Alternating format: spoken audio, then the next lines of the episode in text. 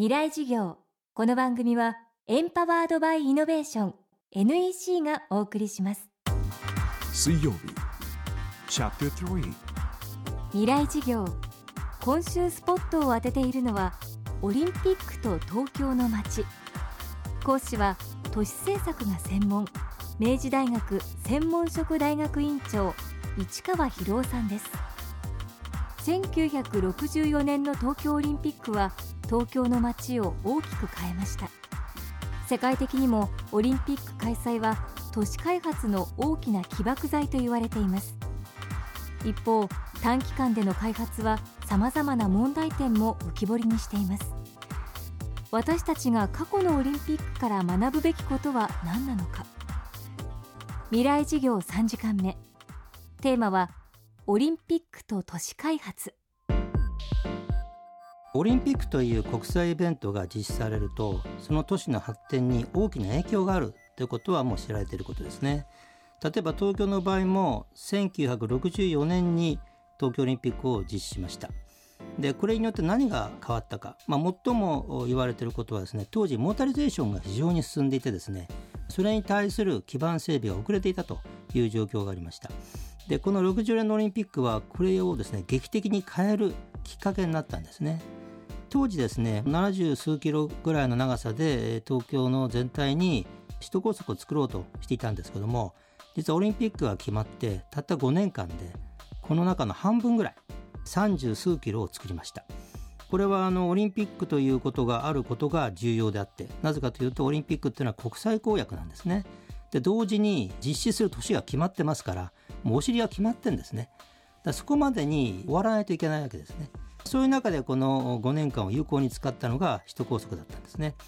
その結果、その後首都高速はオリンピック終わった後もネットワークを広げて、まあ、現在の東京の全体の交通ネットワークを作っていて、300キロぐらいあるわけですよね。ですからオリンピックがなかったら、この出発点はなかったということもあります。で同時に都内の道路もですね、急激に変わりましたね。特にあの環七の西側が全部完成したのはこのオリンピックというかですね。かさらにまあ東京都心でいうと青山通りそれから玉川通り実はこれがオリンピックによって浮上したんですね。その結果その沿線にある赤坂、えー、六本木原宿そして渋谷、えー、これがまあ新しい盛り場として急激に発展したんですね。ですからオリンピックをきっかけにいろんなことが変わるわけです。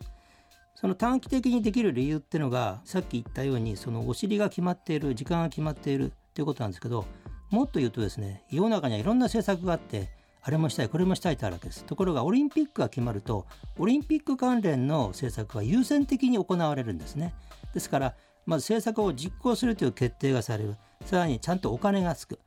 もうちょっと言うとですね実はあの建設は必ず反対がいっぱいあります。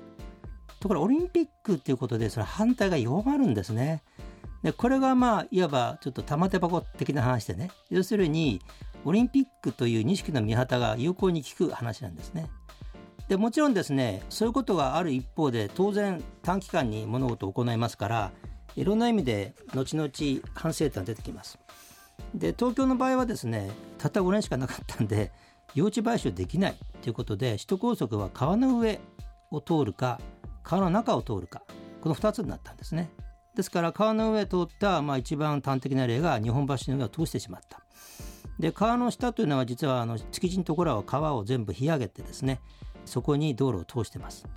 現代だったらウォーターフロントというとても大きなテーマが都市の空間の魅力なんですけども現在じゃできなかったことを当時は行ってしまったということはあります。